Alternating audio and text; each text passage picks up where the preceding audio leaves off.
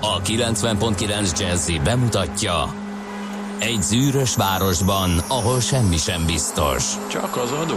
Mondom semmi. Ahol a kisbefektetőket senki sem védi meg a tőzsdei kilengésektől, és a sikátorokban leselkedik a kíméletlen hozamgyilkos. Csak négy férfi múlik a közbiztonsága. Hadnagy urak, merre vannak?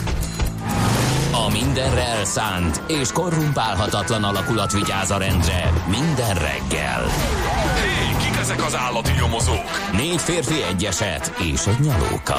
Ács Gábor, Gede Balázs, Kántor Endre és Mihálovics András. Az íróasztal mögül pedig Profit kapitány diktálja a tempót. Humor, emberi sorsok, közönséges bűnözők és pénz, pénz, pénz. Egy különleges ügyosztály. A Gazdasági Muppet Show minden hétköznap reggel a 90.9 Jazzin. De is figyelj, ne csak a bárányok hallgassanak. De miért? Ha nincs pénzed azért, ha megvan, akkor pedig azért. Millás reggeli. Szólunk és védünk. Nagyon szép jó reggelt kívánunk minden kedves hallgatónak. Elindítjuk a mai millás reggelit itt a 90.9 Jazzy Rádion.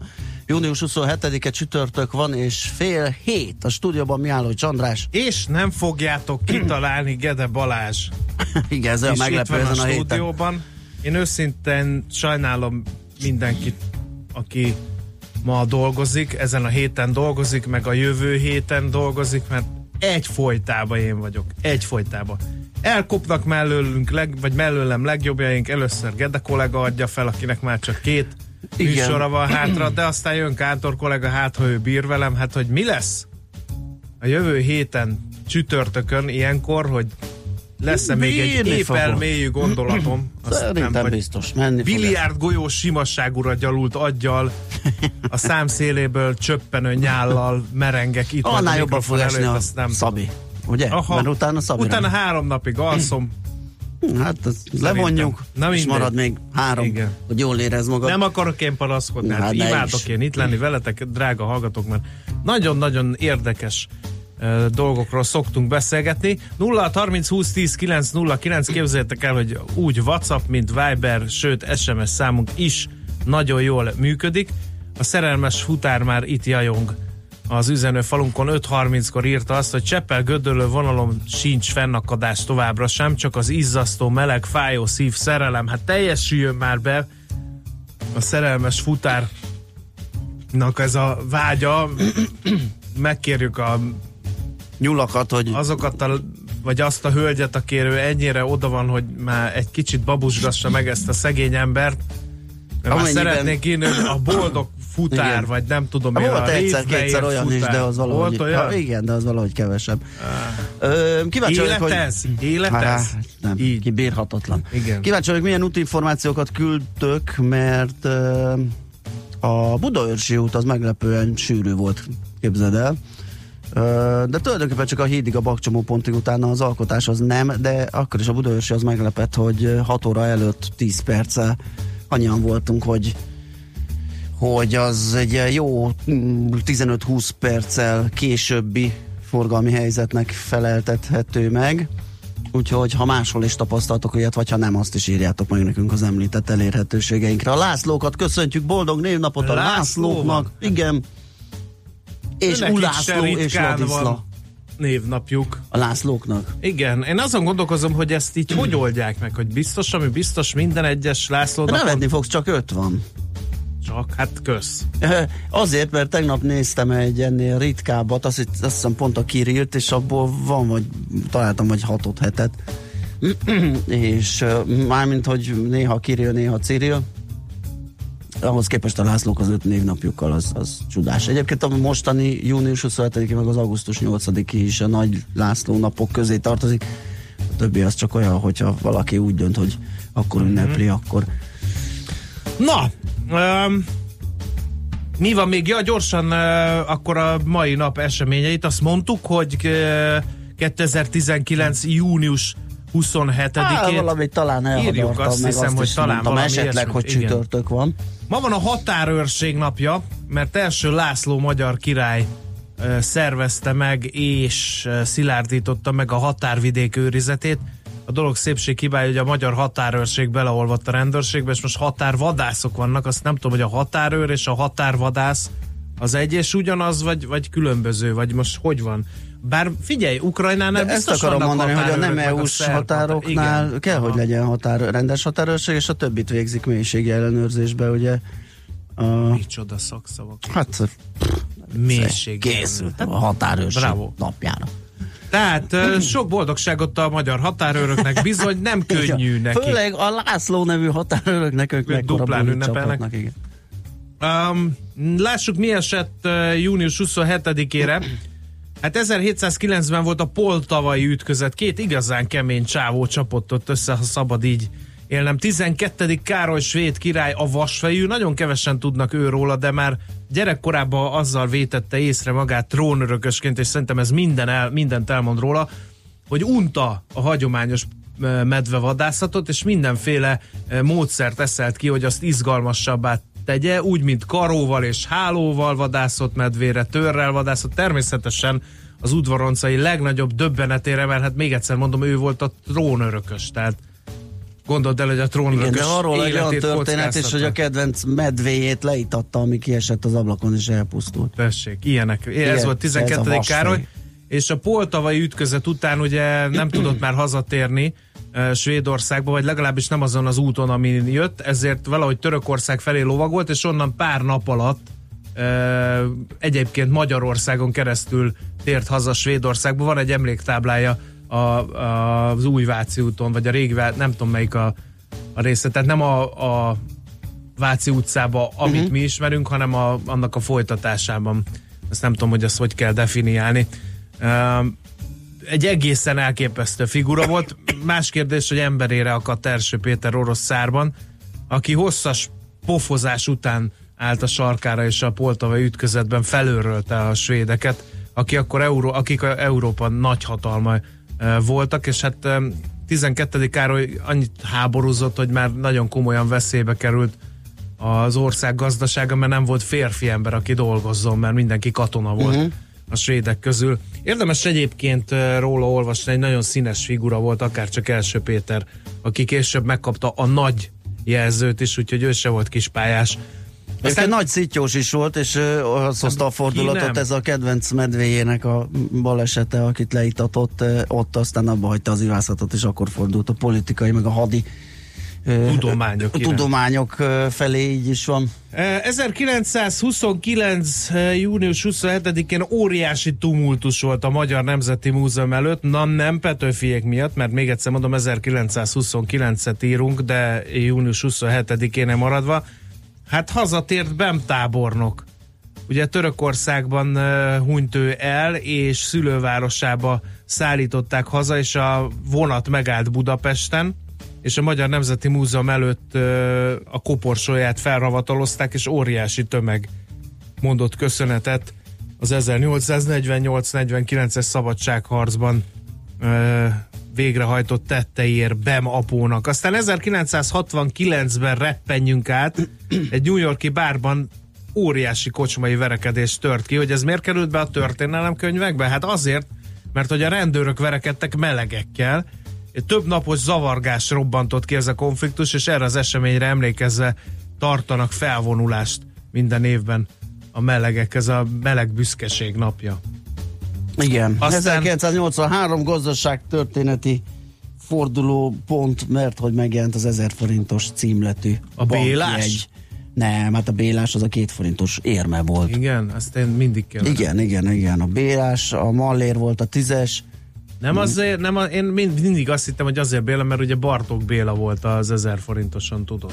Ö, igen, az, ez egy logikus magyarázat lenne, mert a két forintos bélássága az a mai napig nem sikerült megfejteni, legalábbis számomra. Aki tudja esetleg, hogy honnan jönnek ezek a nevek, hogy Bélás, meg Mallér, meg, meg nem tudom én még mik voltak, azok nyugodtan megírhatják. 1989-ben pedig uh, Horn Gyula, uh, magyar és Alois Mok, osztrák külügyminiszter Sopronnál átvágják a vasfüggöny drótkerítését. Az is erre a napra esett június 27-ére.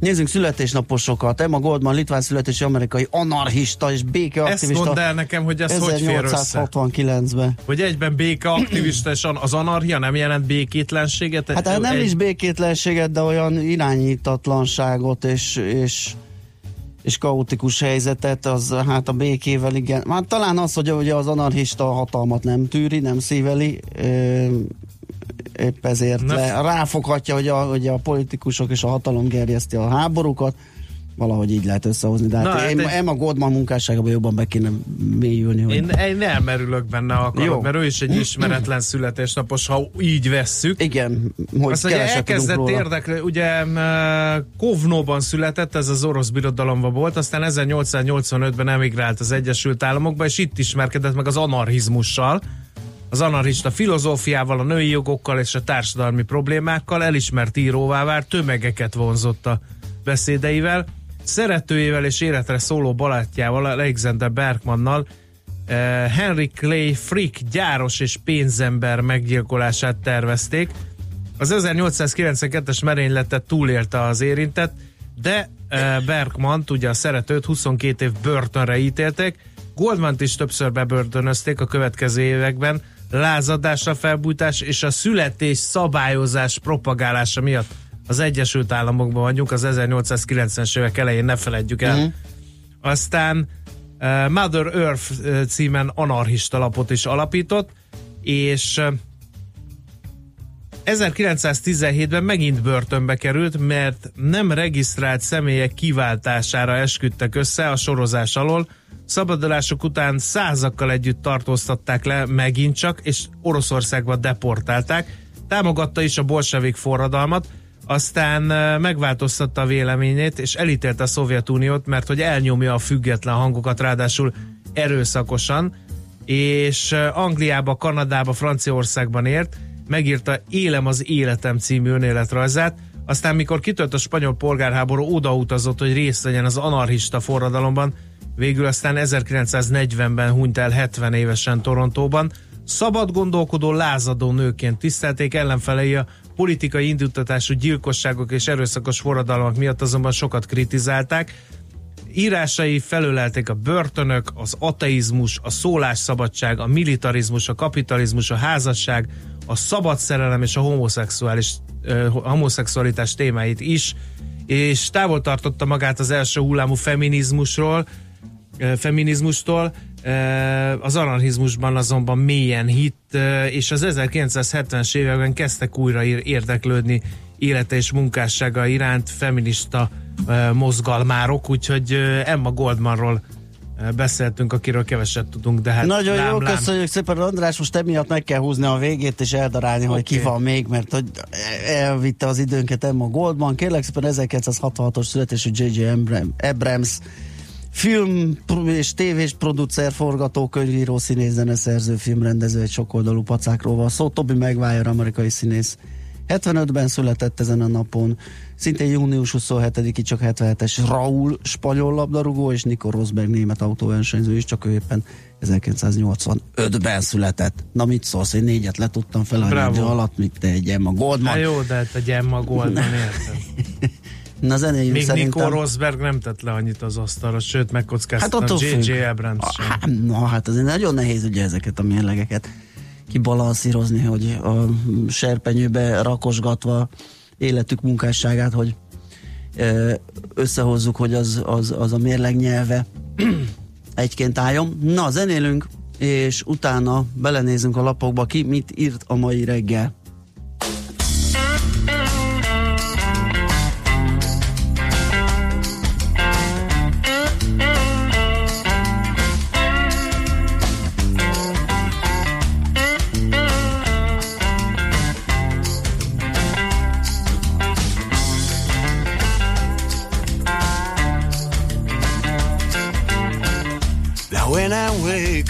In the morning,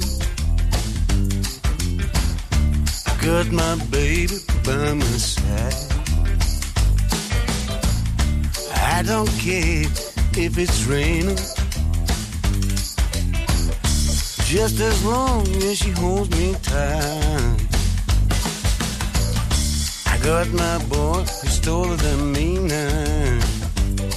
And he's greeting Charlie at the door.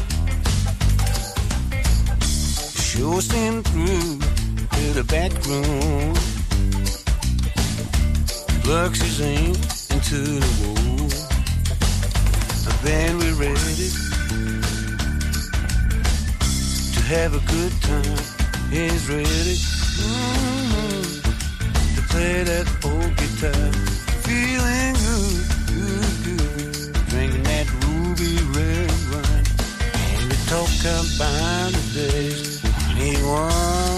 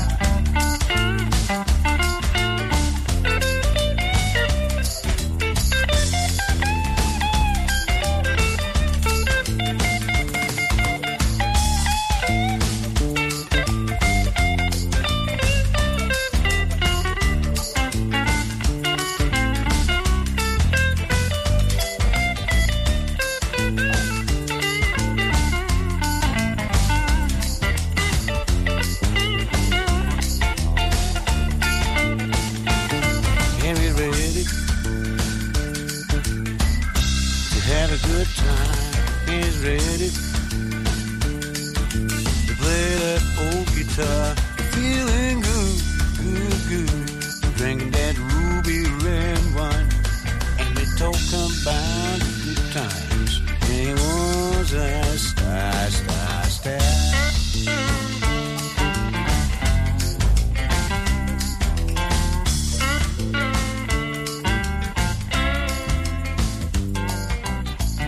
Lehet úgy megoldani egy problémát, hogy az ember karosszékben üldögélve olvas róla az újságban. Millás reggeli. Na nézzük ki, mit ír. Azt lehet látni, hogy ha arra vadászunk, hogy friss híreket szerezzünk, illetve arról számoljunk be, hogy mi a mai vezetőanyag a különböző portálokon, akkor elég nehéz lesz a, az önkormányzati előválasztást megkerülni, mert hogy most mindenki azzal foglalkozik. Ez a legfrissebb, ez a legforróbb topik per pillanat. Hát mi megpróbálunk valahogy mögé nézni, mármint nem a zajló, vagy éppen lezajlott elnök, vagy előválasztásnak, hanem a híreknek találni valami mást, egyebet. Így bukkantam rá például a napi.hu-n arra az interjúra, ami Semmic Kovács Zsoltal a bankközi elszámolásokat végző Zsíró ZRT vezérigazgatójával készült. Szerintem kevesen tudnak ennek az intézmények a működéséről és ezért is lehet érdekes erről olvasni, hogy mi vár a bankokra.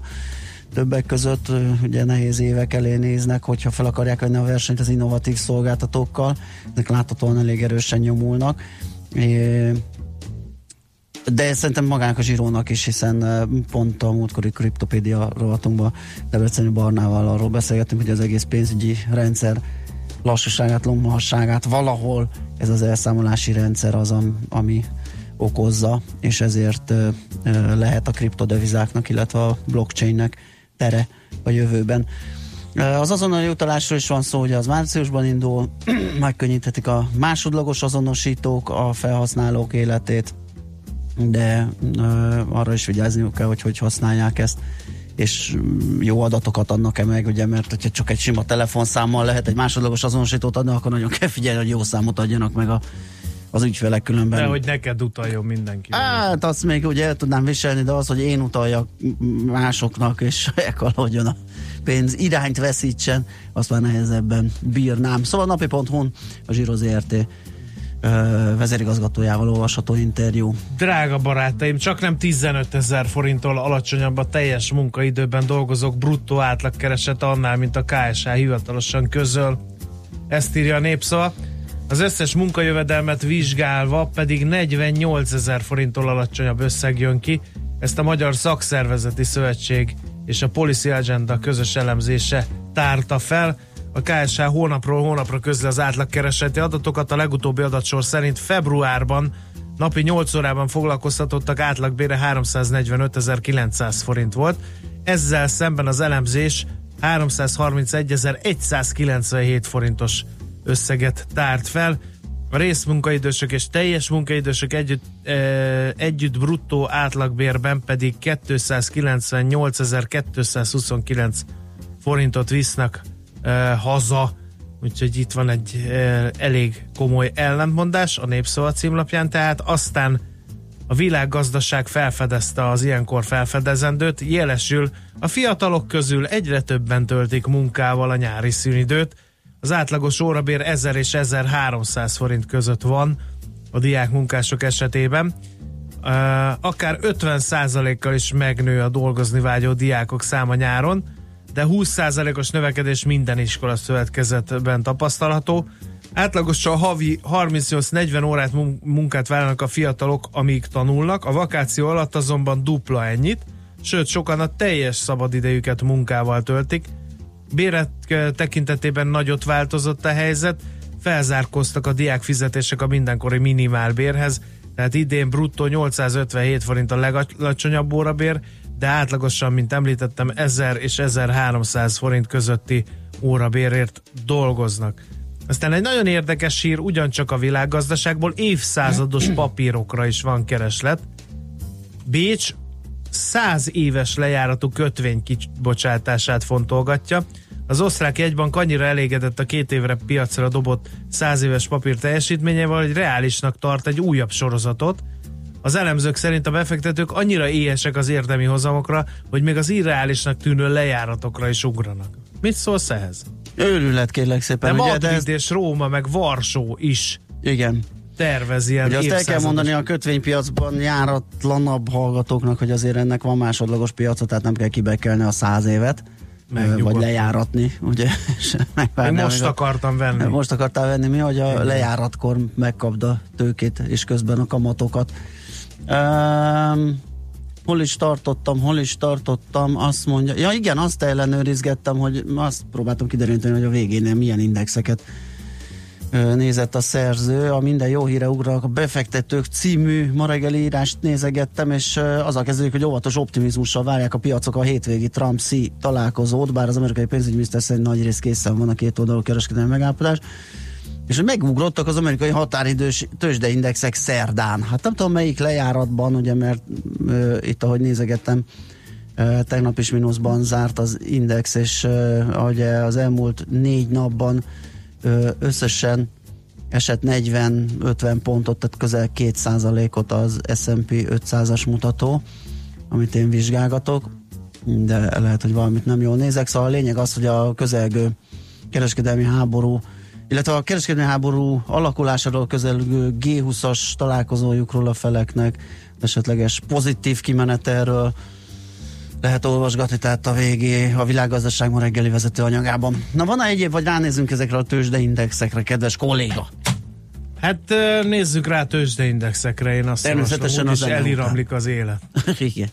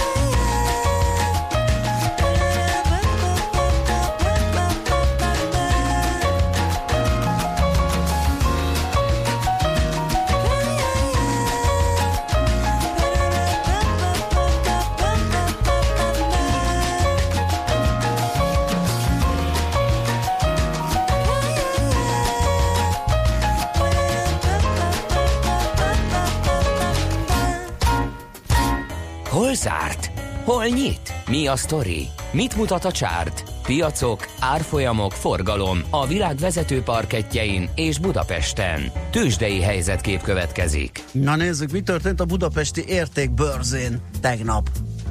A budapesti értékbörzén az történt tegnap, hogy egy kövér nulla. Hallod? kettő pontot gyötörte fel magát felfelé, a pozitív nullába, akkor legyünk optimisták. Igen, így van. Ritkán látni ilyet, 40.064, sok hűhó semmiért. Nagyjából ez volt a Budapesti értéktőzsde tegnapi napja, de azért a színfalak mögött ennél mozgalmasabb dolgok történtek. Például a vezető papírok piacán az OTP majdnem 1%-ot esett, 0,9%-ot 11.400 forintig, volt három erősödő papír, a legnagyobbat a Richter ugrott a 7 ot 5180 forintig, a Telekom fél százalékot erősödött 419 forinton zárt, a MOL meg 3 ot gyötörte fejebb magát 3080 forintig. A kis papírok piacán gyorsan tallóznék. Az Opus 4,2%-os plusza mindenképpen ide ollózandó a Graphisoft Park, ezt figyeld. Na. 2,4% az nem egy ilyen hirtelen rángatózó papír. Nem, nem, nem, ott valaki kitalálta magának, mint Igen, osztalékpapírt, igen, gondolom Uh, a betározott. CVAK remek osztalékot fizet, bent is fölfelé az árfolyama 8%-kal, Appeninék 2,4%-ot De. tudtak erősödni. Volt egy kis korrekció a Waberers piacán, 1,2%-os mínusz, az Autovallis nál is volt egy mínusz, 1,6%-os, úgyhogy a Forágyi is esett 1,3%-ot, úgyhogy volt itt minden, mint a búcsúba. Te meg mondjad Szépen. addig a külföldi. Mondom addig a külföldöt, hát ott sem, ott sem uh, volt az a veretes nagy menet föl meg le, meg sem erre, mert itt a itt meg inkább a mínusz nulla volt jellemző. A Dow Jones például egy ki, százalékosan kimutathatatlan mértékű esést produkált, ez 11 pontot jelent, gonosz gondol, de 26.536-on zárt. Az S&P 500-as az 1 kal került lejjebb, a Nasdaq, ami tudott menni, az 3% pluszban áll. Lehet, hogy ők azok, akik mármint a technológiai cégek, akik optimistán néznek a G20-as találkozó és a kínai-amerikai kereskedelmi háború elébe. Amúgy pedig nem volt túl jó a hangulat Európa szerte sem, azt hiszem, de egyébként mindjárt megné- megnézem, hogy hogy produkáltak az indexek. Azt mondja, hogy az olaszok estek, Svájc esett, portugálok emelkedni tudtak 3 kal mint ahogy az osztrákok is, csak ők 8 tizeddel. Azt mondja, hogy keresem a németeket és a briteket, akik ugye nagyobb piacok, de most valamiért nem lelem őket. De a DAX az 1 kal emelkedett, a Párizsi mutató 4% kal esett, London pedig szintén a mínusz nulla kategória.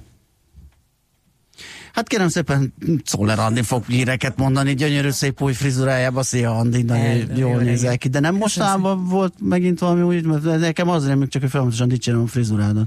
Hát azóta voltam egyszer fodrásznál, de ezek négy hét, hát ennyi. Óriási, Csak le lett újra vágva, meg. Hát kérem szépen, akkor most uh, jönnek a hírek, vagy nem tudom, hogy egész pontosan. Beszélje? Valamit mondjál te is, kérlek bármiről, szépen. bármikor, Bár, bármennyi. mondj egy bármit, Jó. tessék rajta. Nézzük tessék. először első körben, hogy uh, mit írnak a hallgatók. Optimista, jó reggelt, kartársak, Dunakeszin útépítés és túlméretes szerelvény akadályozza a forgalmat, de várhatóan lassan lé- révbe ér. Egyébként kellemes forgalmi viszonyok között lehet közlekedni. Gödről Pest, D-kartás. Tegnap nyomatékosan kértelek arra, hogy írj részidőket, mert ebből rajzolunk grafikont, hogy te milyen uh, idő alatt Igen, érsz Gödről Van két értékünk Zuglóba. összesen, ugye egy 25, ami A a, 25 a, a, és a legjobb, 40 perc és a 40, között szóródik, rossznak És légy szíves, most már a nyomatékos kérés, nyomatékos felszólítás. Köszön, köszönöm. Tehát nyomatékosan felszólítlak, hogy részidővel együtt közöld ezt. Azt mondja, itt van uh, Lepapa is, hogy még nem forró és még üres a rutinom, ugye az ülői klinikák körút mester, ez uh, fél hétkor volt így. Határrendészet a nevük, ezen belül léteznek határvadász egységek. Én sorkatonaként voltam határőr hörcsög, úgynevezett hörcsög, írja e, Gábor hallgató. Aztán én csak azért dolgozom, mert Maci van az ételben, de drága vagy. A határőr vigyáz a határa, a vadász meg keresi, mert nem tudja, hol van. E, írja egy másik hallgató. M1, M7 gazdagrétig jó, onnan viszont döcög TC hallgató értelmezésében. 0 30 20 10 9 0 9 jöhet még SMS-ben, Whatsappon és Viberen is olyan információ, amit közérdekűnek gondoltok. És akkor még mindig beszéljek-e? Nem, csak én majd mindjárt. Mert Ja, hogy hogy én ma ez így- rekordot döntöttem befelé. Nem mondod? De. A 33, szabályokat har, igen, kínosan igen, betartva? kínosan, én nagyon kínosan, igen. Jó. Tehát a 33-35 perc háztól házig most 30 perc lett, úgyhogy ez 10%-os jó. Óra, az óriási ne viccelj. Na, jó. ebből, Nem tudom ebből, miért. Ebből jó, most rajzolom. sejtem, hogy miért, mert jóval kevesebb kicsi fehér telibusz közlekedik jelen pillanatban az M3-ason, mint ami egyébként szokott. Meg hát ugye az Ja, ja, iskolások. ja, ja. Igen, igen, igen, így van. A Lehet, furcsa ebben az ritkultak. egészben az, hogy én gyakorlatilag nem is tudom, hogy értem be. Ne, aludtál közben? Hát én itt eszméltem fel tulajdonképpen. Várjál, most próbálok visszaemlékezni. Egy piros lámpára emlékszem, tehát magamnál Hídon át voltam. kellett jönned, vagy azt nem? Nem tudom, ez ilyen éberren alvó állapot. Én Ez a tudom, hogy negyedik a, napot a tudom. társaim a közlekedésben ez most nem nyugtatja meg, hogy van egy manus, aki 5 és 6 óra között nincs magánál, és úgy vezet autót, de hát ez mindegy. A Egyébként rutin. nem volt forgalom most Nem, így. nincs, nincs, Igen. nincs. Na, kérem szépen, még, még mindig némi hírrel próbálunk. Ja, hogy már egy, most ezt nem egyértelműbben el kell sajátítanunk a jelbeszédet, a síkság indiánok jelbeszédét, bár a keverőpultra nem tudom. A reggeli Na, ez rohanásban. az. Meggyavult. Induljunk akkor neki. Budapest, te csodás! Hírek, Na, na, Meg lesz, előbb nem javult meg. Na, uh, addig elmondom, hogy... Beszélek én üresen így. Ja, csak tényleg, most. szerintem az- Kész, aztán Jó. Mondjál valamit. Hát én elmondhatom a hír. híreket végül is Na, három ugye? percen. múlva. Ilyen baráti hangulatban. Hát simán. De tényleg, akarjátok? Na, igen. Mindenképpen? Szóler Andi jön a hírekkel, tessék. Akkor elmondom. Jóval alacsonyabb az átlagbér, mint amit a KSH közöl. Karácsony Gergely nyerte az ellenzék főpolgármester jelölti előválasztását, nincs bűncselekményre utaló jel a Notre Dame tragédiában. Budapesten most 25 fok van, délelőtt a napsütésé lesz a főszerep, délután azonban megnövekszik a felhőzet, záporok, zivatarok előfordulhatnak, feltámad a szél, 32-37 fok valószínű. Jóval alacsonyabb az átlagbér, mint amit a KSH közöl, derül ki egy friss elemzésből. A KSH szerint a teljes munkaidőben foglalkoztatottak átlagbére bruttó 345.900 forint volt. A Magyar Szakszervezeti Szövetség szerint azonban csupán 331 ezer forint volt ez az összeg. A részmunkaidősök és a teljes munkaidősök együttes bruttó átlagbére pedig mindössze 298 ezer forint. A népszava korábban többször írt arról, hogy a hivatalosan közölt adatoknál jóval alacsonyabb lehet a valós átlagbér, mégpedig azért, mert a KSH nem veszi figyelembe az öt főnél kevesebb munkavállalót foglalkoztató vállalkozások adatait. Ha így tenne, akkor alacsonyabb számok jönnének ki, hiszen ezeknél a cégeknél zömmel a minimálbéren vagy garantált bérminimumon foglalkoztatják a dolgozókat. Menekülni próbálhatott a hableány kapitánya a tragédia elől, állítja a Magyar Nemzet. A cikk szerint a Szemlebizottság megállapította egyebek mellett, hogy a kormánylapát 11 fokkal tér ki az egyenestől. Ez azt jelenti, hogy a kormány az utolsó pillanat, a kapitány az utolsó pillanatban még menekülni próbált, de már elkésett a manőverrel. Az ütközés erejét jellemzi, hogy az 1000 tonnás Saijin 13-14 km per órás sebességgel neki ütközve a 40 tonnás hableánynak, Végigroncsolta a sétahajó bal oldalát, a tattól a kormányállásig 60 cm-es félkör alakú mélyedést vájva a félméterenként merevítő oszlopokkal megerősített 5 cm vastagságú acéllemezből épült hajótestbe. Karácsony Gergely nyerte az ellenzék főpolgármester jelölti előválasztását. Az MSZP párbeszéd politikusa 33.355 szavazatot szerzett a június 20-ától 26-án délig tartó előválasztáson. A DK támogatásával függetlenként induló Kálmán Olga lett a második, valamivel több mint 25 ezer voksal, míg a harmadik helyen Kerpel Frónius Gábor a Momentum politikusa végzett. Varga Juditot a miniszterelnökség Európai Uniós kapcsolatokért felelős államtitkárát jelöli igazságügyi miniszternek a kormányfő. A jelenlegi tárcavezető Trócsányi László ugyanis elfoglalja képviselői helyét az Európai Parlamentben. Havasi Bertalan a miniszterelnöki sajtóirodát vezető helyettes államtitkár azt is közölte, a jövőben a Varga Judit vezette igazságügyi tárcához tartoznak a kormányon belül az Európai Uniós ügyek is. A párizsi ügyészség szerint nincs bűncselekményre utaló jel a Notre Dame tragédiájában. Az államügyész közleményében azt írta, az eddig lefolytatott nyomozás során nem sikerült még meghatározni a tűz okát. Hozzátette, hogy a gondatlanság lehetőségét nem zárják ki, így vizsgálódnak olyan irányban is, hogy esetleg az elektromos rendszer hibája vagy egy, meg nem, egy nem megfelelően elnyomott cigaretta következtében csaphattak fel a lángok áprilisban a Notre Dame-ban.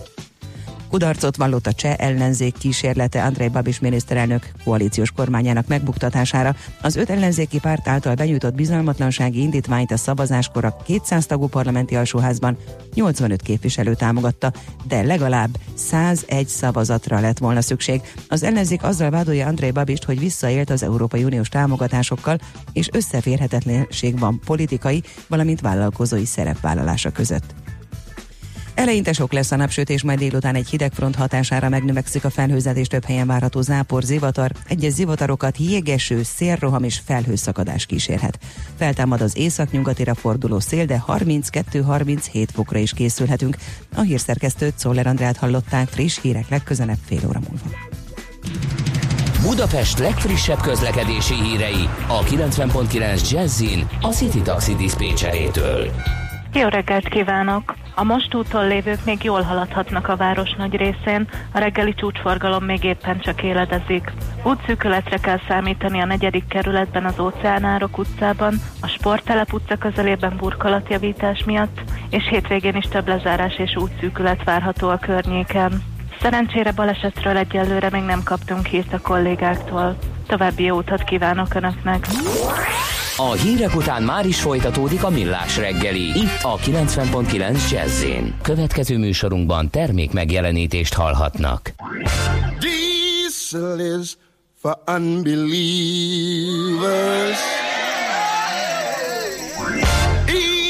Electricity is wrong.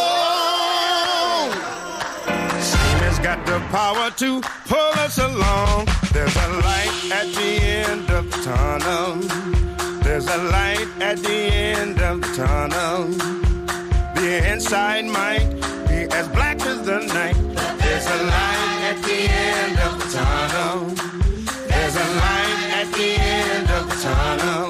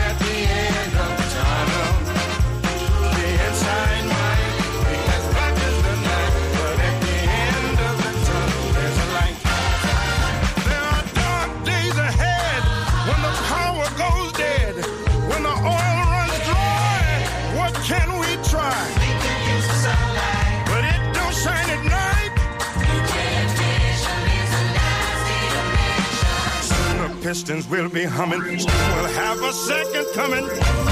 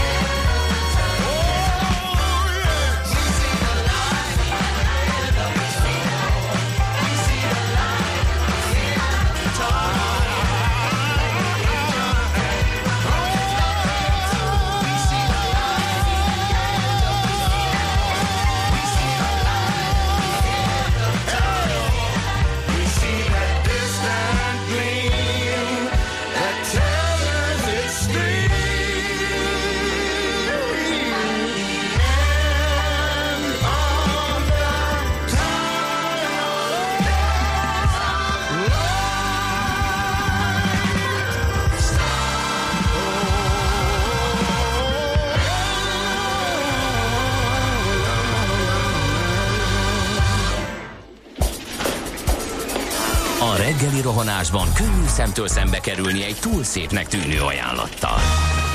Az eredmény krétával körberajzolt tetemes összeg. A tethelyen a gazdasági helyszínelők, a ravasz, az agy és két füles csésze és fejvállalakzat. A lehetetlen küldetés megfejteni a Fibonacci kódot. A jutalom egy bögre rossz kávé és egy olyan hozamgörbe, amilyet még Alonso Mózli sem látott. Millás reggeli, a 90.9 Jazzy Rádió gazdasági mapetsója. Vigyázat! Van rá engedélyünk! Jó reggelt kívánunk, kedves hallgatók! Ez a Millás reggeli továbbra is. Itt a 90.9 Jazzy Rádión csütörtök reggel van, 418 lesz. Egy perc múlva a stúdióban Miálló Csandrás. És a stúdióban Gede Balázs 0 30 20 10 909 ez az SMS és WhatsApp és Viber számunk is erre lehet írni. De most hát nézzünk meg azt a rovatot, amivel mindig kezdődik a műsor folyam egy 7 óra után. Budapest, Budapest, te csodás! Hírek, információk, érdekességek, események Budapestről és környékéről. Klímaváltozás és élhető város, hogy jön össze ez a két dolog nagyjából, ez a sommázata a mostani beszélgetésünknek, és Igen. ebben a témában eligazodni uh, Lé Marietta, a járókelő.hu alapítója lesz segítségünkre. Szia, jó reggelt! Sziasztok, jó reggelt! No, hát ami ugye talán az első témán kellene, hogy legyen az, hogy mit tud tenni a fővárosa az özönvízszerű esőzések ellen. Ugye az elmúlt időszakban volt néhány, és a magyar városokat ez rendre meglepi. Legutóbb a közösségi oldalon ö, olyan fotókat lehetett látni Miskolcról, hogy gyakorlatilag teljesen elmerültek a, az autók bizonyos Tehát ami jól látható, hogy nem bírja elvezetni a Igen. meglévő hálózat az ilyen özönvízszerű esőket, hogy ezzel, ezzel mi lesz. Így van, a fővárosi csatornázási művek is megerősítette ezt, hogy valóban ez a csatorna hálózat, ami a fővárosban épült, például a 19. századig nyúlik vissza, ami egy alapvető probléma szerintem, hogy a tervezéseknél nem mindig terveznek olyan kapacitással, amire szükség lenne, és hát ezt már lehet egy ideje tudni, hogy nagy esőzések várhatóak, és egyre nagyobbak, tehát nagyon nagy mennyiségű csapadék leesik egy alkalommal, és ezt nem tudja elvezetni a csatornahálózat, és ebben nem csak az van, hogy van mondjuk egy fővárosi cég, akit mindenki ismer, ez a fővárosi csatornázási művek, hanem van nagyon sok olyan árok csatorna, amit vagy nem tudnak, hogy ki épített, vagy aki építette nem jól építette meg, vagy az önkormányzat építette, és eb- ebből fakadnak igazából ezek a nagyobb problémák, mert a fővárosi cég mondjuk nem nyúl hozzá másnak a csatornájához. Uh-huh. És ilyenkor el kell kezdeni utána járni, hogy na, mégis kiépítette azt a csatornát, ami eldugult, vagy rosszul van megépítve, és akkor nem folyik be rendesen mondjuk a közcsatorna hálózatba. Ú, de remek. ebből a Ú, de szép, ez. Igen. nem egy egyszerűen, nem egy gyorsan, Tehát és nem nem egy- egy költséghatékonyan megoldható problémának Tehát tűnik. nem is csak egy műszaki, hanem egy ilyen adminisztrációs probléma, ami lassítja az egész mm, felújítási, megújítási folyamatot. Az teljesen biztos. Itt ilyenkor aztán beri, beindul a bürokratikus tehetetlenség, ilyenkor uh-huh. mindenki írogat mindent, hogy de hát nem a miénk, meg nem tudjuk, hogy ki építette, és akkor nyomozza ki az önkormányzat.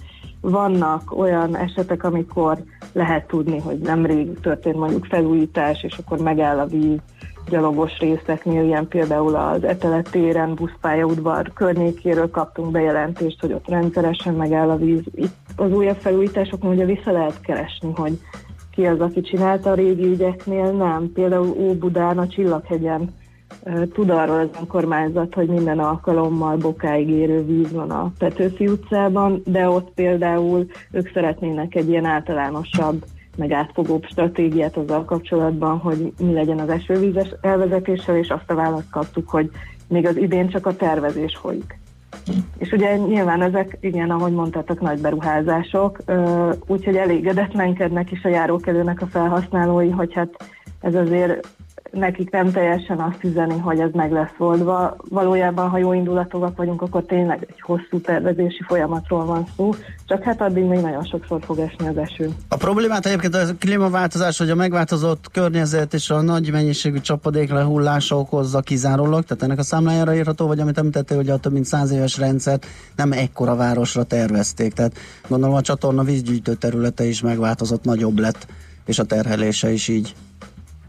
Amit én látok a járókelőre érkező jelzésen uh-huh. keresztül, az az, hogy inkább azt mondanám, hogy ilyenkor derül ki, hogy ki milyen munkát végzett. Aha. Például Pilis Boros Jenőn egy teljes útról lemosta teljesen az aszfaltot, aszfaltot az eső, és itt nem csak arról van szó, hogy nagyon sok eső esett, hanem hogy eredetileg sem jól végezték ezt a munkát. Tehát ez már egy ilyen vékonyabb aszfaltréteg volt, és teljesen lemosta az eső. Amikor az ember megnézi a képeket, akkor elég egyértelmű, hogy ez nem csak a klímaváltozásnak a hibája, hanem a rossz minőségű munkavégzésé is. Uh-huh. Um, mond egy hallgató egy másik dolgot, és ez talán ennél könnyebben megold, megoldható, mint amit te most írsz. Az a gond, hogy a közterület fenntartók lenyírják a füvet, és mondjuk nem pont a közterület fenntartók bárki, a hosszú szárú szalmát ott hagyják, összemossa az eső, és nem engedni lefolyni a vizet. Nálunk a Vegyész utcában, ha nem takarítom ki a csatorna fedeleket az eső felénél, akkor a pincékbe is befolyt volna a víz, írja Gábor hallgató. Tehát ilyen apróságokon is sok múlhat, gondolom én. Nem tudom, hogy ti például kaptok-e ilyen jelzéseket. Eh, Tehát itt a munkára visszautalva. Na, de ha már szóba esett, szó esett az özönvízről, meg a nagy esőkről, azért az is egy érdekes dolog, hogy rendre meglepő képek jönnek a fővárosi közlekedési eszközökről nagy esők idején, hogy csöpög a víz a bu- buszok plafonjából, meg ilyesmi. Ez, ez mitől lehet? Itt van, így is elég sokszor karbantartásra vezethető vissza az ügy. Érkezett olyan jelzés, hogy egy nagyobb esőzés idején a 68-as buszon a lámpabúrából csöpögött be az utastérbe a, az esővíz. Ez nyilván a busznak a hibája. Nagyon reméljük, hogy ez az egy jármű volt, csak a uh-huh. hibás, amit még ugye sokszor jeleznek a, a lakosok, az az, hogyha nagyon jön a kipufogóból a füst, sajnos van egy pár busztípus, aminek ez a tipikus, nem tudom. Ilyenkor mindig elgondolkodom- És ez nyilván még zavaróbb. Aha, ilyenkor mindig elgondolkodom, hogy ezek átmennek ezeken a környezetvédelmi ö, vizsgálatokon? Megkapják ezek a buszok a zöld kártyát? Mert ezek nem ezek a régi ikaruszok, hanem egész modernek, és mégis valahogy induláskor, ugye a Pasaréti térnél láttam ma reggel, és a, utána néztem a honlapotokat, hogy oda is beírtak, iszonyú nagy zsíros, kövér, fekete füsttel indulnak ezek a buszok. Haló?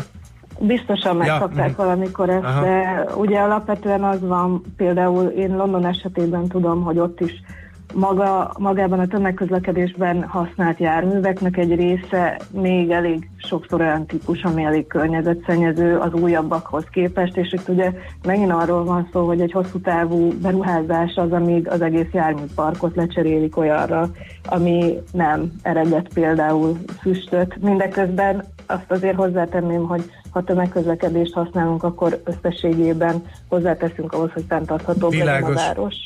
Úgyhogy ez is egy fontos szempont. Világos. Ami E- még- Igen, mondjad, bocsánat. Ja, ami még a mostani ügyek közül nagyon sokszor előjön, nyilván nagyon meleg van, és az M3-as ö, pótlókról kaptunk többször is jelzést arról, hogy vagy nem működött a klíma, vagy ha működött, akkor nagyon gyengén, és hát fulladoztak az utasok, nagyon melegük volt. Itt a BKK egyébként azt írta, ezt szerintem érdemes észben tartani, hogy elvileg 24 foknál az automata klímás járműveken automatikusan bekapcsol a klíma, uh-huh. és amelyiken ilyen kézi vezérlésű van, ott ugye a buszsofőrnek kell szólni, hogyha ez nincsen bekapcsolva. Tehát ez fontos, hogy azért vegyük fel a kapcsolatot a buszsofőrrel, hogyha ilyen uh-huh. történik, és szóljunk neki. Illetve amire sokat panaszkodnak az emberek, hogy nyilván ilyenkor be kell csukni a járműveknek az ablakait, és akkor van egy időszak, amíg nem hűl le a jármű, és ez egy ilyen nagyon uh, hogy mondjam, érzékeny kérdés. Nyilván ti sem akartok megfőni, megfőni az M3-asnak a Semmiképp. Sőt, máshol se. Igen. Igen. Jó, nagyon szépen Köszi. köszönjük az információcsomagot, további jó munkát nektek. Én köszönöm. Szia, szia, Szia. szép napot. Lé Mariettával, a járókelő.hu alapítójával beszélgettünk. Nekünk a Gellért hegy a Himalája. A Millás reggeli fővárossal és környékével foglalkozó robata hangzott el.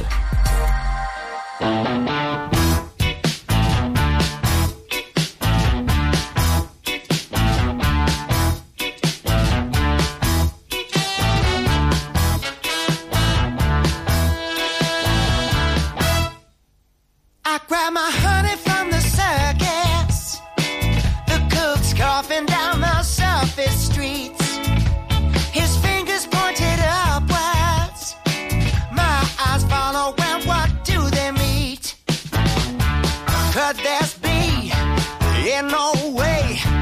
Not to me, no, not today. Killers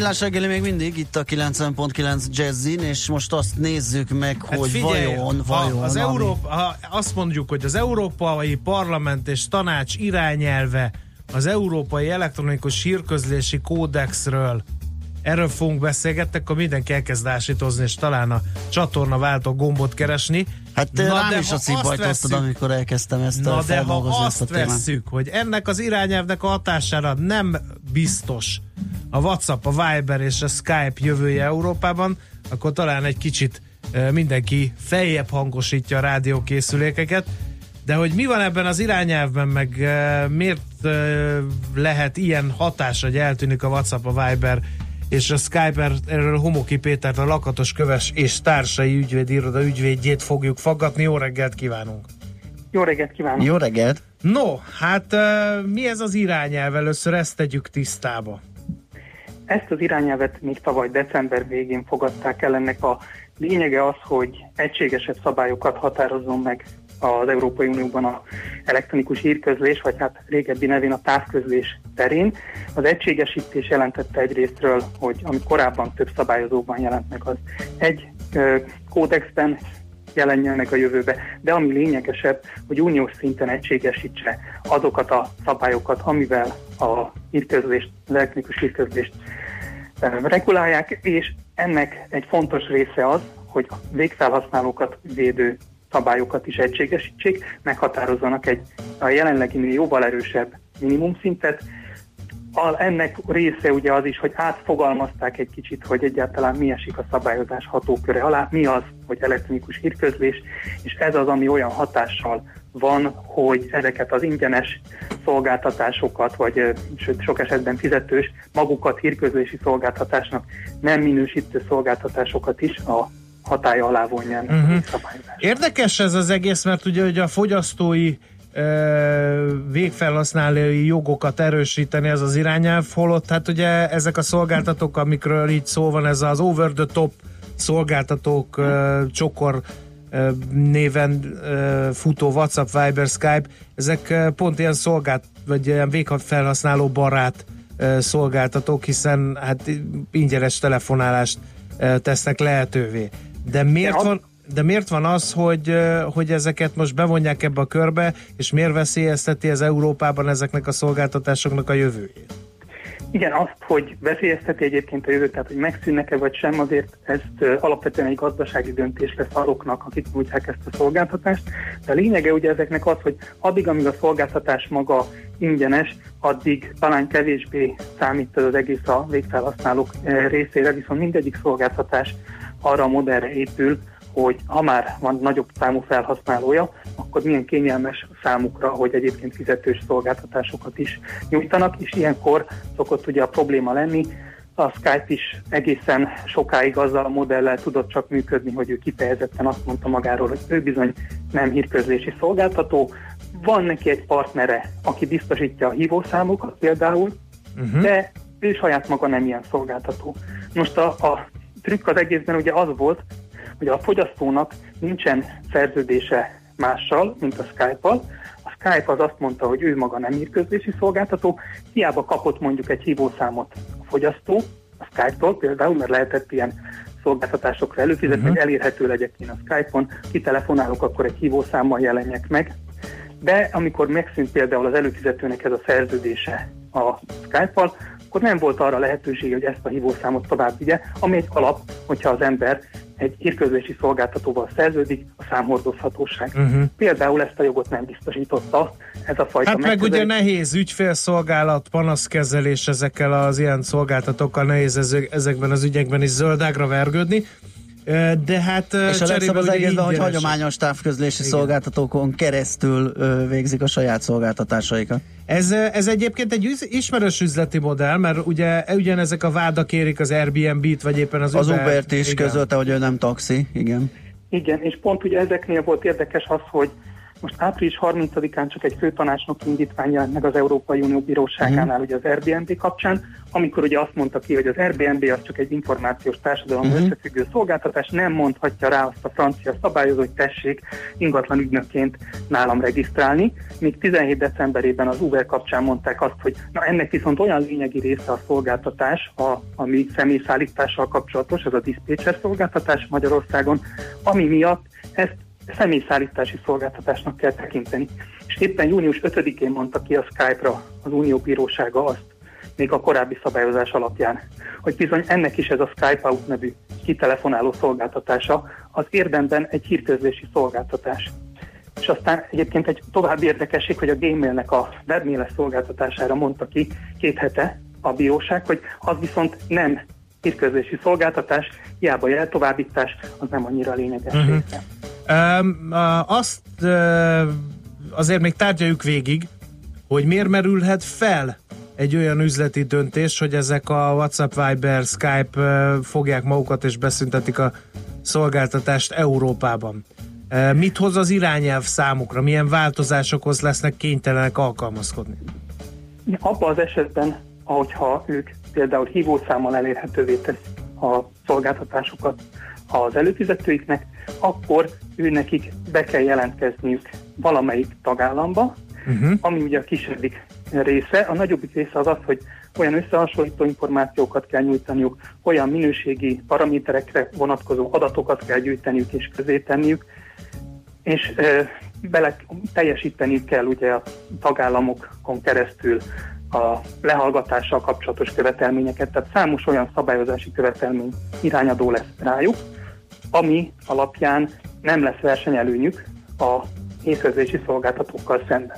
Egy, eddig ugye az volt, hogy a hitközlési szolgáltatóra rengeteg kötelezettség vonatkozott, ezekre a szolgáltatókra, akik gyakran az unión kívül nyújtoztak ilyen szolgáltatást, rájuk meg szinte semmi, és ennek meg is lett ugye a hatása, hogy pont az a kis és középvállalkozási réteg az elektronikus hírközlési szolgáltatókból az utóbbi évek során kikopott, amelyik ugye korábban azért jelentős számban létezett Magyarországon is, de már nem érte meg nekik, ezt a piacot sok esetben le tudta eh, tarolni, eh, ezek, le tudták uh-huh. tarolni ezek a modellek.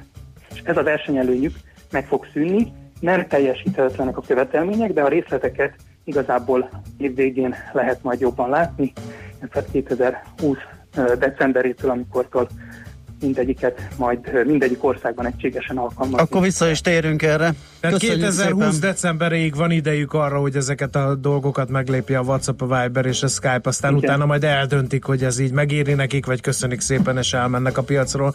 Nagyon szépen köszönjük az információkat, további jó munkát kívánunk, és szép napot. Köszönöm szépen, szíves, viszont hallás! Viszont alásra, szervusz, Homoki Péterrel, a Lakatos Köves és Társai Ügyvédi Iroda ügyvédjével beszélgettünk erről a lehetőségről, hogy esetleg el is tűnhetnének, bár valószínűleg inkább átalakítják a szolgáltatásaikat ezek a Hát a szolgáltatók. fene tudja, nem tudom, majd meglátjuk. Na, menjünk tovább rövid hírekkel. Czoller Andi mondja el nektek, addig is írhattok nekünk 0630 20 10 909, bármit láttok az utakon, akkor Viber, WhatsApp most még üzenetben és SMS-ben is megküldhetitek. Műsorunkban termék megjelenítést hallhattak. Hallottál már a Bitcoinról? És az Ethereum, Ripple, Litecoin, Monero megvan? És azt tudod, hogy milyen technológia hajtja ezeket a kriptopénzeket? Hallgassd minden kedden fél nyolc után pár perccel a kriptopénzek világáról és a blockchain technológia híreiről szóló rovatunkat. Kriptopédia, hogy értsd is, mi hajtja az új devizát. A rovat szakmai partnere a MrCoin.eu kriptodevizaváltót üzemeltető Mr. Limited. Reklám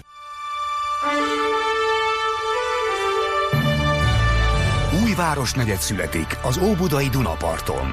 A Big George Property legújabb fejlesztése. Új lakások bevezető áron június 30-áig. I Love Waterfront City. vfcity.hu Aki gyakran jár nehéz terepen, erős kézzel tartja a kormányt. Nem fél a kihívásoktól, és kemény társat választ. Épp úgy, mint azok, akik erőgépnek Fordot választottak. Válasszon ön is készletről azonnal elérhető Ford Ranger modellekből, most kedvező évi két és fél százalékos fix kamattal NHP finanszírozás keretében. A tájékoztatás nem teljes körű. Részletek a Ford.hu oldalon. Reklámot hallottak. Rövid hírek a 90.9 Jazzin. Megjelentek a bababára hitel pontos szabályai. Amennyiben az ügyfél a kölcsönön kívül 90 napon belül ugyanazon lakás vásárlására jelzálog hitelt is igényel, a hitel nyújtó kitettségének legalább 25%-át hozzáadja a jelzálog hitel kitettségéhez. Az adóságfék szabályok a kölcsön hitelkiváltási célnál való felhasználhatóságát nem gátolják, írja közleményében a jegybank. A kamattámogatás mellett elérhető hitelek törlesztő részlete az adósok által ténylegesen fizetendő értéken veendők figyelembe a jövedelem arányos törlesztő részlet mutató megállapítása során. A nagycsaládosok jövőben igénybe vehető személygépkocsi szerzési támogatása szintén vissza nem térítendő állami támogatás, így az is figyelembe vehető önerőként gépkocsi vásárláshoz kapcsolódó hitel vagy leasing felvétele esetén írják. Tovább drágulnak az üzemanyagok. A MOL pénteken újabb két forinttal emeli a benzin és két forinttal a gázolaj nagykereskedelmi árát. A változást követően a benzin literenkénti átlagára 380 forintra, a gázolai 393 forintra emelkedik. 46 év után egy napig újra szabad fürdeni a Duna fővárosi szakaszán. Szombaton a római parton civilek tesztnapot tartanak. A kerület ígéri, hogy jövőre igazi, szabad strandot alakít ki. Utoljára 1973-ban lehetett legálisan strandolni a Duna partján Budapesten, a vízminőség a hivatalos mérési eredmények szerint pedig kiváló. Az esemény szombaton 15 órakor kezdődik. A harmadik kerületi közgyűlés múlt héten arról döntött, hogy 2020 nyarára hivatalos szabad strandot alakít ki a római parton, amelyre ötletpályázatot ír ki. Megbízta a Hello Wood építés csoportot egy úszó installáció tervezésével, a fővárosi önkormányzat pedig 400 millió forintot különített el a terület fejlesztésére. Újabb lehetséges hibát találtak a problémás Boeing repülőgépeken. Az amerikai repülésbiztonsági hivatal nem hozott nyilvánosságra részleteket, csupán annyit közölt, hogy szoftverhibáról van szó. A The Wall Street Journal című lap magukat megnevezni nem kívánó benfenteseket idézve arról írt, hogy a Boeing szakemberei most egyszerű szoftver módosítással próbálkoznak, de az is elképzelhető, hogy teljes cserére lesz szükség. Eleinte sok lesz a napsütés, majd délután egy hideg front hatására megnövekszik a felhőzet, és több helyen várható zápor zivatar. Egyes zivatarokat jégeső szélroham és felhőszakadás kísérhet. Feltámad az északnyugatira forduló szél, de 32-37 fokra is készülhetünk. A hírszerkesztőt Czoller Andrát hallották, friss hírek pedig legközelebb fél óra múlva. Budapest legfrissebb közlekedési hírei, itt a 90.9 jazz Budapesten lassú a haladás a Soroksári úton befelé a Rákóczi híd előtt. Csepelen a második Rákóczi Ferenc úton az m 0 autóútnál, a Pesti úton a Ferihegyi út közelében.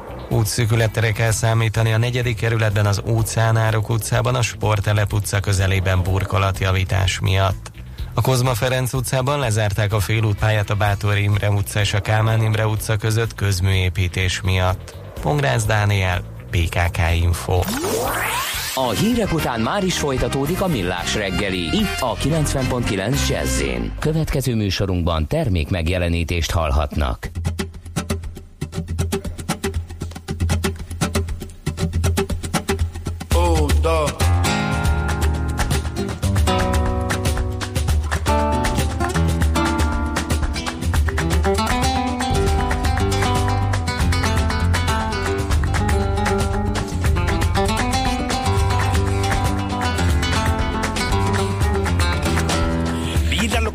Vecina de la vuelta de la esquina viene de zumpeando. Con la luna en las pupilas, su traje de aguamarina parece de contrabando. Y donde más no cabe un arma y se meta a darse caña, pues se por el ritmo ragatanga. Y el DJ que lo conoce toca lindo de las 12 para digo la canción más deseada. y la baila, y la goza, y la canta. Se The heaven to the heaven, save you know I'm Bahabi and the boogie and the winnie the bee. I said, hey, ah, the hey, hey. The heaven to the heaven, save you know boogie and winnie the hey, hey. De heaven to you know I'm Bahabi boogie and the winnie. Es cosa de brujería que aparezca todos los días por donde voy caminando Die- Diego tiene su lería y ese punto de alegría, ragatanga flojita. Y donde más no cabe el alma y se meta darse caña, yo por el ritmo ragatanga. Y el DJ que lo conoce toca el himno, y las 12 para llegó la cancha más deseada. y la baila, y la goza, y la canta.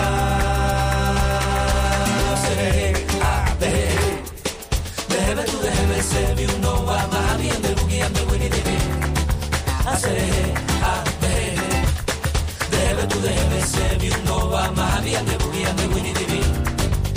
A se a de, debe tu debe se vi uno va más bien de bugi ande wini de bi.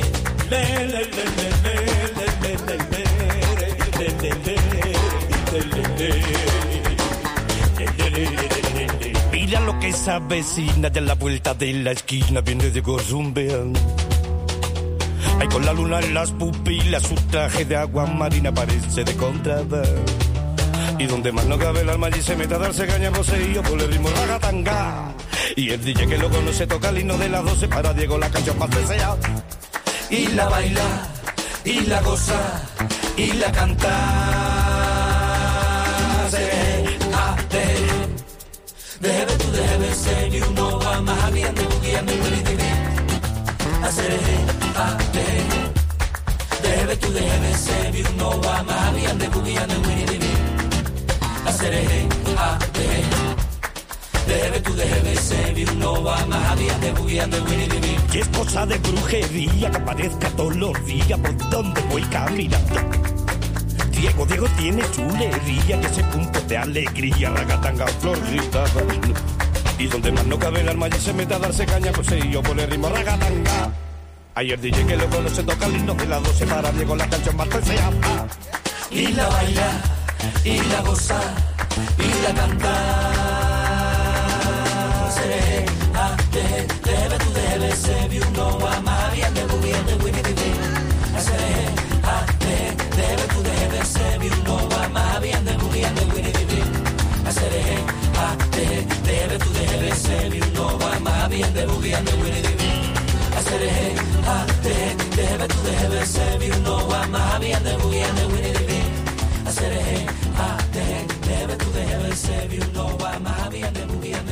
Lehetetlent kizártuk. Ami marad, az az igazság, akármilyen valószínűtlen legyen is. Millás reggeli.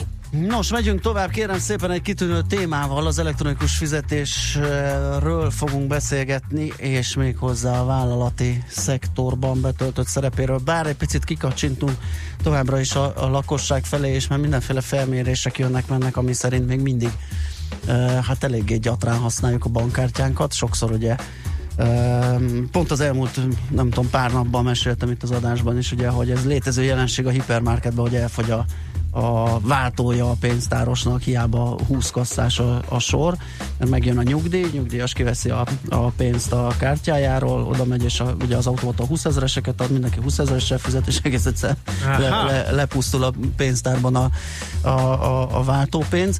Na de ez csak egy ilyen kis mellékzöngéje ennek, hogy mindenféle ágas-bogas ö, problémája, meg persze egy csomó előnye is van ennek, úgyhogy ezért hívtunk szakembereket, hogy beszélgessünk velük. Berkes Tibor, a Mastercard üzletfejlesztési vezetője, és Martinovics Boris, a Mastercard kormányzati kapcsolatokért felelős igazgatója van itt velünk a stúdióban. Jó reggelt kívánunk az uraknak! Jó reggelt kívánunk! Jó reggelt kívánok, és a hallgatóknak is. Nos, a múlt hétre terveztük ezt a beszélgetést, és pont akkor jött ki a pénzügyminisztériumnak az a, az, az állásfoglalása, vagy az a probléma felvetése, mi szerint túl sok készpénz van forgalomban, és ez micsoda logisztikai költséggel, meg egyáltalán, meg monetáris költséggel, meg minden egyéb problémával jár ez a marha nagy készpénzforgalom, és ezzel együtt párhuzamosan jelentek meg azok a számok, vagy felmérések, viszont kevés a bankkártya terminál a, a kereskedőknél, és még ez is, amit elmondtam, ugye, hogy a lakosság is előszeretettel készpénzezik még mindig. Mit lehet erről így mondani esetleg számokban, vagy elterjedtség, hogy mi ez, hogy kevés, mi, mi, mi lenne az ideális, vagy, vagy mihez- Miközben meg derék ö, növekedésről Igen, lehet igen, hallani igen. időnként a, a kártyás tranzakciók számát illetően is, meg a kártyaszám is bővülget, de még mindig kevés. Abszolút kevés, mert annak ellenére, hogy van növekedés, de akár más országokkal összehasonlítva azt látjuk, hogy valóban messze vagyunk még attól a szinttől, ahol azt gondolhatjuk, hogy hatékonynak tekinthető egy, egy ö, fizetési infrastruktúra vagy ö, közeg egy országban. Én nem is számokról beszélnék annyira, hanem inkább arról, hogy mit lehetne tenni azért, hogy ö, jobbak legyenek az arányok. Mert, mert nem arról beszélünk, hogy teljesen ki kellene írteni a készpénzt, Persze. és hogy a készpénznek ne lenne létjogosultsága, inkább arról, hogy az arányokat kellene megváltoztatni arról a 80-20 százalékról, ami most van, nem feltétlenül egy 20-80-ra, de egy sokkal egészségebb arányra, ami lehet akár mondjuk egy fele-fele. És ugye mi nagyon... De ezt meg lehet változtatni, még mielőtt a hallgatók megírnák egy olyan országba, ahol zsebbe kapjuk a fizetést? Vagy legalábbis egy részét. Én azt gondolom, hogy ezen lehet változtatni, e, és elő lehet segíteni innovációkkal, technológiákkal, amit értéket adnak az ügyfelek számára a kártyahasználat tekintetben. Nem szabad elfelejteni, hogy mindig az ügyfél dönt arról, hogy mi számára a legegyszerűbb fizetési megoldás és fizetési mód. És azt gondolom, minél jobban terjed az elektronikus fizetés, minél kevésbé vagyunk rászorítva arra, hogy készpénzt vegyünk ki magunknak, mert azt látjuk, hogy egy kártyahasználat, vagy bármelyik más alternatív elektronikus fizetési mód egyszerűbb számomra, mint ügyfél, és időt spórolok vele, akkor ez változik. És ezt a dinamikát az elmúlt években látjuk is a kártyapiacon. Tehát folyamatosan nő azért a, a kártya használat aránya a készpénzhez képest, és egyre e, csökken az, hogy én oda megyek az ATM automatához, és kiveszem a készpénzt a kártyámmal, és ezzel próbálok. Mi a helyzet a vállalatokkal? Mert ugye most az alapvetően a fő témák most egy picit azt vizsgálni, hogy ebben a bizonyos B2B relációban hogyan működnek ezek az üzleti kártyák. Azt hiszem talán ez a jó megfogalmazás. Mert Mert hogyha hogy már András felvetítette, igen. vagy felvetette igen ezt a, ezt a fél szürke, félig zsebben, vagy teljesen zsebben kapott fizetést, hát akkor azt hiszem vállalkozóink között is van tisztelt a kivételnek, ahol azért ez még mindig egy létező jelenség, tehát nem tudom mekkora az elterjedtsége a cégek között. Vállalati szektorban a, a kártya használat, illetve a kártyaszámok egy dinamik, dinamikus bővülést mutatnak. Múlt héten néztem a, az MNB legfrissebb statisztikáit. Ebből az látszik, hogy az elmúlt évek során mintegy 7-10%-kal bővült a, a kártyák darabszáma a vállalatoknál és a vállalkozóknál. Ha pedig összehasonlítom ezt csak az idei év első negyedévével, már azt látjuk, hogy 6%-ot bővült kártyaszámon a piac, tehát ez egy roppant dinamikus bővülés, és ma nagyságrendileg 635 ezer eh, vállalati kártyát látunk a magyar piacon. Ez még mindig kevés eh, abban a tekintetben, hogy ez nagyjából arányban van a mai magyar vállalatok eh, és vállalkozások számával. Tehát elmondhatjuk azt, hogy körülbelül egy vállalkozásra egy darab kártya jut, és nem jellemző az, hogy a magyarországi cégek az alkalmazottaik számára is kártyát adnának. Pedig nagyon sok lehetőséget eh, eh, rejtez magában, és az, hogy felejtsük el a házi pénztár használatát, és inkább az alkalmazottaknak is adjunk kártyát, és használják eh, az elektronikus fizetési Erről módokat. beszéljünk, hogy ezt miért tenné meg egy vállalkozás. Hiszen üzleti partnereknek e, majd utalok. Annak nyoma van, nyilván a kártyás tranzakciónak is, de azt én osztom be, hogy mikor, stb. stb. Az alkalmazottak meg, meg hát az meg csak nyűg gond, ezer ember, ezer Meg a igényel. házi pénztár fölött ott a kontroll, Igen. elküldöm tankolni egy tízezressel, vagy a nyomtatványból vagy ötezressel, vegyen számlatömböt, mondjuk aki még használja, tehát ilyen kis hétköznapi dolgokat képzelünk el, hogy, hogy nehéz lehet az átállása, főleg a kisebbeknek. Nagyon örülök, hogy felvetettétek ezeket a, a gondolatokat és kérdéseket, ugyanis erre vannak ma már innovatív szolgáltatások és megoldások, hogy pont eh, ezekben segítsük a, a vállalkozásokat. Ma a magyar bankokkal nagyon sokat dolgozunk együtt, hogy eh, olyan szolgáltatásokat vezessünk be, ami hatékonyabbá teszik a, a vállalkozásokat. Az egyik ilyen szolgáltatásunk az úgynevezett Smart Data megoldás, ami már elérhető a magyarországi eh, piacon is. Ez tulajdonképpen egy üzleti pénzügyi menedzser. Nagyon transzparensen látom azt, hogy hol, mikor és hogyan költöttek a vállalati kártyáim.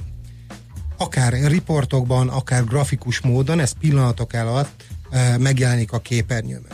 Ja, belegondolunk a mai vállalkozásokba és a könyvelők használatába, ha én, mint eh, cégtulajdonos, azt kérem a könyvelőtől, hogy mondja meg nekem, hogy az elmúlt három hónapban mennyit költöttünk benzinre vagy tankolásra, hát adok egy kis fejtörést a, a könyvelőmnek, míg itt, hogyha ezt én kártyával végzem el, felmegyek a Smart Data platformra, és másodpercek alatt vissza tudom nézni, Mhm. leszűrhető, hogy hol, mikor, hogyan költenek a kártyát, és ez egyfajta biztonságot is nyújt számomra, azáltal, hogy pontosan tudom, hogy, hogy mennyit költ a cégem, mennyit költ a, a, a vállalkozásom. Egyébként bocsáss meg, hogyha már itt szóba jött ez a kis vállalati, vagy kis vállalkozói uh, példa, életkép a számlatömbben, meg a, meg a tankolással. Ugye említettétek, hogy dinamikusan bővül a vállalati szektorban a kártya használat, de milyen méretű vállalatoknál jellemző, vagy lehet-e egyáltalán ilyet mondani, hogy jellemző valamelyikre, mondjuk a nagyvállalati körben, a kicsikben kevésbé, hogyan alakul ez? Én azt gondolom, hogy amikor vállalati kártyákról beszélünk, nagyon fontos arányát képezik ennek a kis és középvállalkozások. Ha megnézzük ma Magyarországot, a kis és középvállalkozások reprezentálják a, a cégek több mint 99%-át. Ez egyébként e, ugyanezt a számot találjuk meg a, a többi európai országban. Nagyon fontos e, az a szek, abban a tekintetben a szektor, hogy több mint a bevételek 50%-áért felelősek ma a kis és középvállalatok, és közel eh, 70%-ban felelősek a mai magyar alkalmazotti munkaviszonyokért. Tehát egy roppant eh, erős szektorról beszélünk, aki dinamikusan nő és dinamikusan fejlődik. Um, mit lehet javasolni annak, aki nem ismeri ezeket? Tehát milyen, milyen ö, egyéb előnyökkel? Ugye itt említettük, hogy egy ilyen komplett adatközponthoz fér hozzá, amivel gyakorlatilag a költéseit látja, stb. Mm, Oké, okay. ez ugye szemben áll azzal, hogy megkérdezem a könyvelőt, ami lassabb, és végül is a könyvelőre terhelem én ezt a munkát. De milyen, milyen egyéb innováció, vagy milyen egyéb üzleti előny származik a vállalatnak abból, hogy kártyát használ?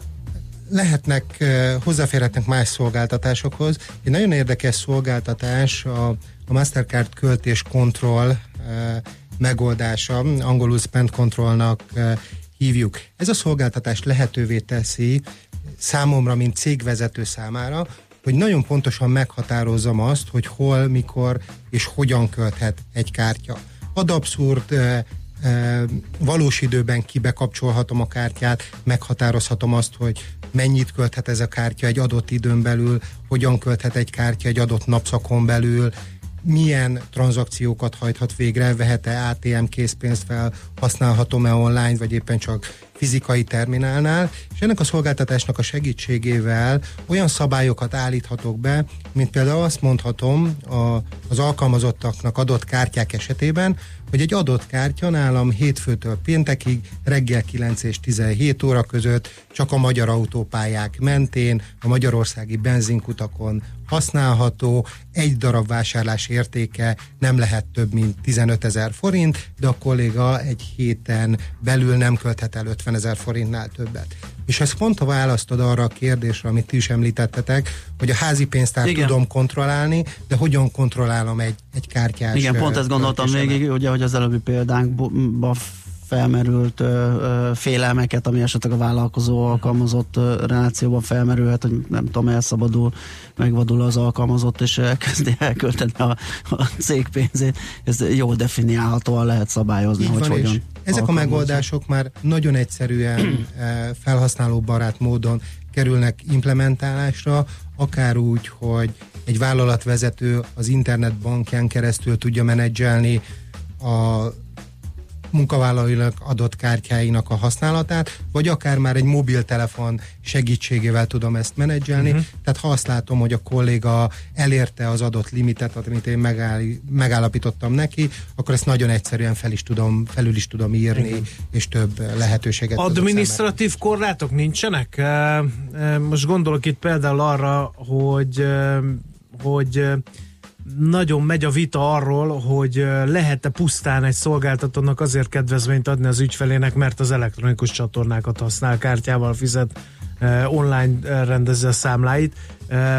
Ebből, ebből van vita, hogy a sárga csekkesek ilyenkor mindig felháborodnak, hogy, hogy miért. És ez ugye vállalkozói oldalról lehet érdekes, hiszen hiszen ha én vállalkozóként adok egy ilyen kedvezményt a, a, az ügyfeleimnek, az akár vonzóvá is teheti, vonzóbbá is teheti a vállalkozásomat, vagy éppen eh, nem tudom, írnak a hallgatók egy csomó mindenről, eh, vannak-e olyan limitek, amiket az állam meghatároz esetleg, vagy egyéb adminisztratív eszközök, amiket, hogyha elhárítanánk, akkor Igen, akkor tehát a hogyha már állam, jobban- akkor szabályozói oldalról lehet serkenteni ezeknek az elterjedését. Figyeljetek, azt gondolom, hogy az államnak ugye végső soron a, a teljes gazdaságot kell néznie, Aha. és hogy a gazdaság számára mi a hatékony. Most az a helyzet, amiben most vagyunk, ahol nagyon sok készpénz van, és ahogy használjuk az elektronikus fizetési csatornákat, az biztos, hogy nem hatékony nemzetgazdasági szinten. Úgyhogy az államnak igenis be kell tudnia avatkoznia azért, hogy hatékonyabbá tegye. Ezt különböző eszközökkel tudja megtenni. Uh, ugye van egy nagyon jó példánk erre a közelmúltból, amikor pont a vállalati szektorban, a B2B-ben a jövedéki adós termékek esetében megtiltották a készpénz használatot, és csak elektronikusan lehet fizetni. Mi a magunk oldalán is, eh, de azt gondolom, hogy a bankok és az utalások terén eh, egy hatalmas forgalom bővülést láttunk, és azt gondolom, hogy ez egy nagyon sikeres De mondok egy kezdeményezés másik volt. dolgot, egy másik területre, az elektronikus számlázás. Azt mondták, hogy ö, a 100 ezer forintnál nagyobb áfa tartalmú dolgokat tessék elektronikusan intézni. Tehát ilyesmire gondolsz? Abszolút, tehát nagyon sok olyan intézkedés lehet még a szabályozók tarsójában, amiket be tudnának vetni azért, hogy serkentsék az elektronikus fizetéseket. Tehát, hogyha fáj a Ilyen- nagy készpénzmennyiség, a nagy készpénzforgalom, amivel kezdtük a beszélgetést, akkor ugye szabályozói oldalról ezt Abszolút. lehet terelgetni, hogy ez Abszolút, én, én azt gondolom, hogy vannak például iparágak, amik, amik jellemzően renitensek szoktak lenni, Mhm. vagy ahol még mindig nagyon sok a készpénz, és akkor meg lehet szektorális alapon fogni, és azt mondani, hogy például az építőipari alapanyagok beszerzésénél, vagy a gépjármű alkatrész beszerzésénél B2B-ben legyen kötelező elektronikusan fizetni. Nem kellene kártyának lennie, lehet átutalás, ugye most jön az azonnali átutalási eh, rendszer, még egyszerűbb lesz elektronikusan fizetni, és azt gondolom, hogy az államnak igenis be kell tudni avatkozni, de akár úgy, hogy konkrét limiteket vezet be, ugye a B2B-ben létezik is egy másfél millió forintos limit, már nagyon régóta megy a beszélgetés, hogy ezt csökkenteni kellene, például 500 ezer forintra, a NAV szokta ezt mondani, ezzel csak egyet tudok érteni, de akár ha kitekintünk ez a a... készpénzes fizetésnek a limitje, ugye Abszolút, az üzlet? abszolút. De hogyha kitekintünk ugyanezt uh, valamilyen lakossági relációban is bevezetni, mert hogy a lakossági se B2C, se C2C vonalon nincsen semmilyen készpénzlimit. És hogyha belegondolok abba, hogy akár az ingatlan vásárlások, vagy a gépjármű vásárlások mekkora aránya történik csak készpénzesen Igen. a mai napig, azt gondolom, hogy igenis lehet itt még mozogni. A piac felkészült erre, mert a hallgatók írnak ilyeneket, hogy ne avatkozzanak már mindenbe bele, majd ha mindenhol lehet kártyával fizetni, akkor álmodhatnak. Mondom, most ezt nem feltétlenül rátok értette. E, Meg a lakossági kártyahasználatra úgy nehéz, hogy naponta max. 5-ször fizethetek kártyával, és ezt a limitet nem tudom változtatni. Ezt nem is értem ez utóbbi. Miért nem? Ezt, ezt én se értem, tehát ezt, eh, ez beállítás kérdése, Igen. amit a bankjában Pont- bárki Pont bármikor tud változtatni. ezen a bankomnál, és ott van darabot, meg lehet adni, hogy, hogy Abszolút. hány A- tranzakciót, a keretet, az egyszerire, az összesre, tehát azért ez... De az, az infrastruktúra amúgy egy jogos kérdés, ugye Igen. beszélgettünk az elején, hogy az elektronikus fizetési infrastruktúra még nincs ott, ahol lehetne, és azt gondolom, hogy ezért is kell tenni. De Én- van program erre is. Tehát az állam Van. adott ö, POS terminálok beszerzéséhez támogatást furcsa volt, hogy maguk a vállalkozók nem igényelték ezt. Én hadd dobjak most be egy gondolatot, így nem teljesen a semmiből, de egy, egy külföldi példa alapján. Lengyelországban talán másfél vagy két éve indult el egy olyan kezdeményezés, ők készpénzkímélő alapítványnak hívják, de mindegy, hogy hívjuk, lehet ez egy digitális fizetési uh-huh. koalíció is akár, ahol összeállt a helyi PM, a helyi MNB, a helyi bankszövetség, tehát a bankok, a helyi Mastercard, a helyi Visa, és beledobtak a kalakba nyilván a vállalkozások nagyon sok forrást, pénz, pénzügyi forrást, a hatóságok, az állami szereplők pedig a nevüket, a súlyukat, Aha. és közösen uh, indítottak egy mai napig zajló programot az infrastruktúra, a pénzügyi tudatosság, a, a fizetési kultúra fejlesztésére, és bődületes számaik vannak. Tehát több százezer uh, terminállal emelkedett a, a, a, az infrastruktúrának a, a, a szintje. Nagyon sok uh, programjuk van a, a médiában, a, amivel elérik a, a fogyasztókat, a végfelhasználókat is, és miért ne lehetne itthon is valami hasonlót csinálni? Azt gondolom, mi Mastercard abszolút hogy nyitottak lennénk rá. A mi kormányunk ismeri ezt a dolgot, vagy gondoskodtok róla, hogy megismeri? Fogunk gondoskodni, abszolút. Lengyel-magyar úgyis két jó barát. Így van, úgyhogy akkor együk át egymástól az, ami működ, azokat a dolgokat, amelyek működnek. Jó, hát nagyon szépen köszönjük, hogy elfáradtatok hozzánk, szerintem sok érdekes dologról beszélgettünk, és hát reméljük, hogy még tovább fejlődik majd az elektronikus fizetés, mind a vállalati szektorban, mind a lakosságiban. Berkes Tibor járt itt nálunk a Mastercard üzletvezetés, üzletfejlesztési vezetője, és Martinó és Boris a Mastercard kormányzati kapcsolatokért felelős igazgatója. Köszönjük nektek szép napot! Köszönjük szépen. Köszönjük szépen. Nos, megyünk tovább uh, Czoller Andi híreivel, ha csak nincs valami életbe vágó, van Egy fontos kollégám jelezte, hogy az M7-esen Székesfehérvár térségében útzár van baleset miatt ezt írt a Subaru Csabi, úgyhogy nyugodtan átnyergelhetünk Szoller Andi híreire. Műsorunkban termék megjelenítést hallhattak.